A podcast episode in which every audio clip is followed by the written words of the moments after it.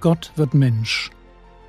Leben und Lehre des Mannes, der Retter und Richter, Weg, Wahrheit und Leben ist.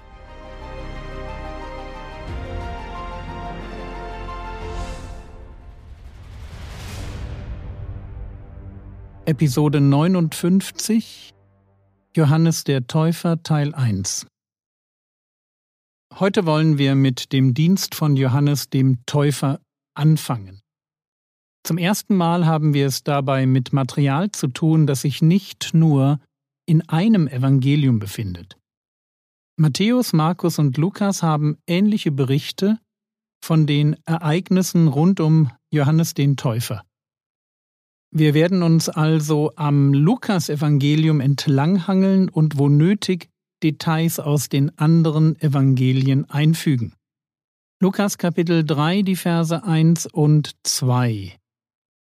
Aber im fünfzehnten Jahr der Regierung des Kaisers Tiberius, als Pontius Pilatus Statthalter von Judäa war und Herodes Vierfürst von Galiläa und sein Bruder Philippus Vierfürst von Iturea und der Landschaft Trachonitis und Lysanias Vierfürst von Abilene unter dem hohen Priester Hannas und Kaiphas geschah das Wort Gottes zu Johannes, dem Sohn des Zacharias, in der Wüste. Es ist Lukas total wichtig, dass wir genau wissen, wann Gott den Johannes in der Wüste anspricht. Wir haben zuletzt in Lukas Kapitel 1, Vers 80 von ihm gehört. Dort hieß es, Das Kind aber wuchs und erstarkte im Geist und war in der Einöde bis zum Tag seines Auftretens vor Israel. Johannes wird hier als religiöser Eremit beschrieben, der allein in der Wüste lebt und darauf wartet, dass seine Berufung beginnt. Und jetzt ist es soweit.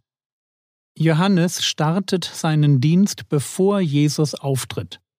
Und das ist wichtig, weil das Alte Testament davon spricht, dass Gott einen Boten schicken wird, der das Kommen des Messias vorbereiten soll und dieser Bote ist Johannes. So wie der Engel Gabriel es seinem Vater Zacharias vorhergesagt hatte. Lukas Kapitel 1, Vers 17 Und er, Johannes, wird vor ihm, das ist vor Gott hergehen, in dem Geist und der Kraft des Elia, um der Väter Herzen zu bekehren zu den Kindern und Ungehorsame zur Gesinnung von Gerechten um dem Herrn ein zugerüstetes Volk zu bereiten. Johannes der Täufer und Jesus gehören also, was ihre Dienste angeht, ganz eng zusammen. Der eine bereitet das Volk auf das Erscheinen des anderen vor. Aber noch einmal zurück zu den Zeitangaben. Es ist das fünfzehnte Jahr der Regierung von Kaiser Tiberius. Wir würden sagen, es ist das Jahr 27 nach Christus. Pontius Pilatus ist Statthalter von Judäa, Herodes, Achtung, den darf man jetzt nicht mit seinem Vater Herodes den Großen verwechseln, Herodes, Philippus und Lysanias sind vier Fürsten, wörtlich Tetrarchen. Wenn man ein Herrschaftsgebiet in vier Bereiche aufteilt und je einem Herrscher gibt, dann ist ein solcher Herrscher ein Tetrarch, ein Vierfürst, also ein kleiner, wenig bedeutender Herrscher. Und dann lesen wir von den hohen Priestern Hannas und Kaiphas. Das wiederum ist interessant, weil es nach dem Gesetz des Mose ja nur jeweils einen hohen Priester geben sollte. Aaron, der Bruder von Mose, war der erste hohe Priester. Und die Idee war, dass jeweils sein ältester lebender Sohn das Amt nach dem Tod des Vaters übernimmt. Aber wie das mit solchen Ideen ist, sie scheitern schon mal an der politischen Realität. Und so auch zur Zeit Jesu. Eigentlich ist Hannas der rechtmäßige Hohepriester. Der wird aber im Jahr 15 nach Christus von Valerius Gratus abgesetzt Valerius Gratus ist der römische Statthalter von Judäa vor Pontius Pilatus. Also der Hohepriester wird von dem römischen Statthalter abgesetzt und etwas später wird sein Schwiegersohn Kaiphas zum hohen Priester berufen. Und man kann sich jetzt gut vorstellen, wie das jüdische Volk darüber dachte. Für das Volk gab es ganz praktisch zwei Hohepriester. Den alten, den viele wahrscheinlich als den rechtmäßigen Hohenpriester ansahen, und den neuen, der offiziell die Funktion des Hohepriesters ausübte.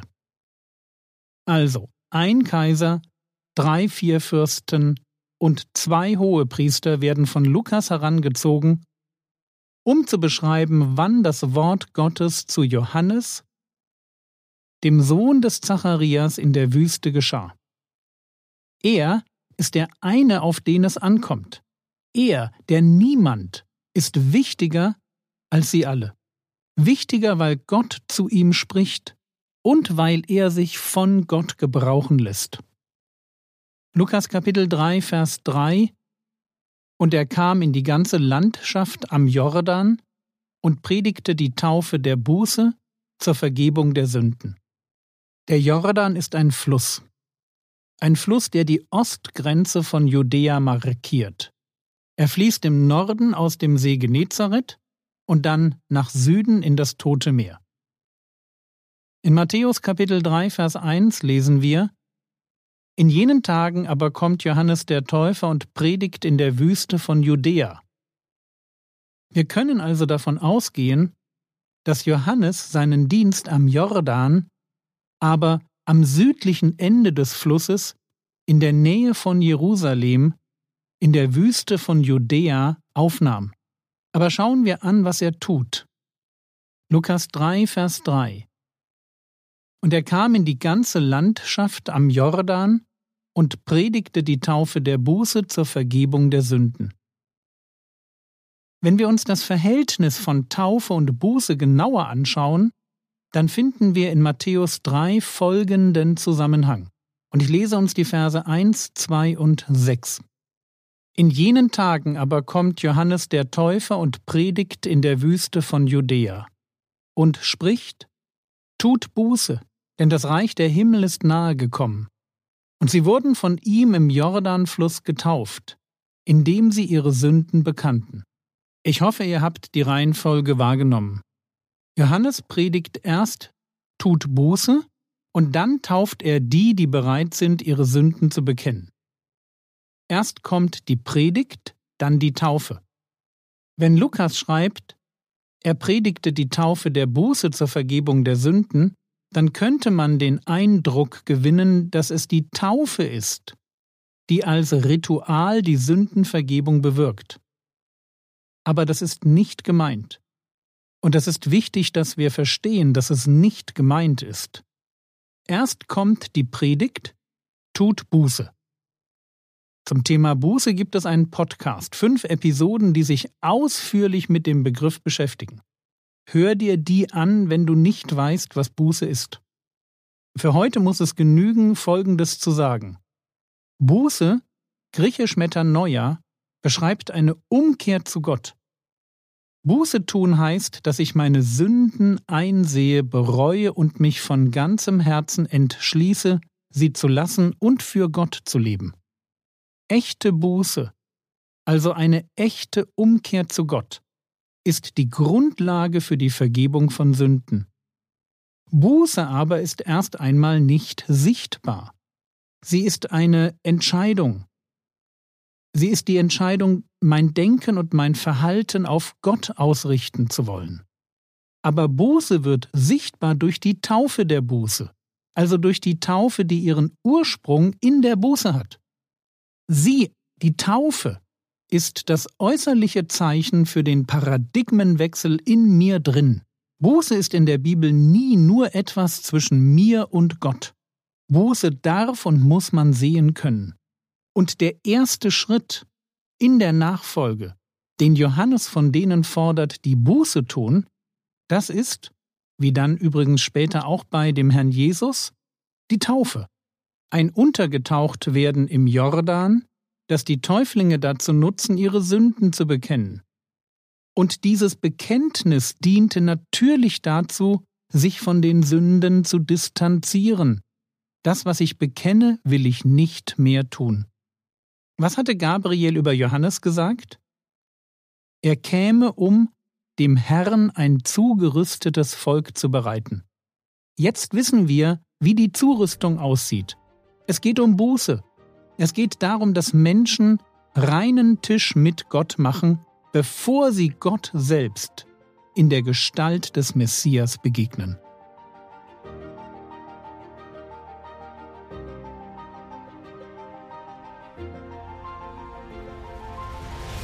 Was könntest du jetzt tun? Du könntest dir die Frage stellen, wie es um dein Leben steht. Hast du Gott alle Sünde bekannt, die du getan hast? Ist deine Buße echt? Das war's für heute. Wenn du keine Idee hast, wie die nächsten Schritte für dein geistliches Wachstum aussehen könnten, dann frag doch mal einen reifen Christen, der dich gut kennt. Der Herr segne dich erfahre seine Gnade und lebe in seinem Frieden. Amen.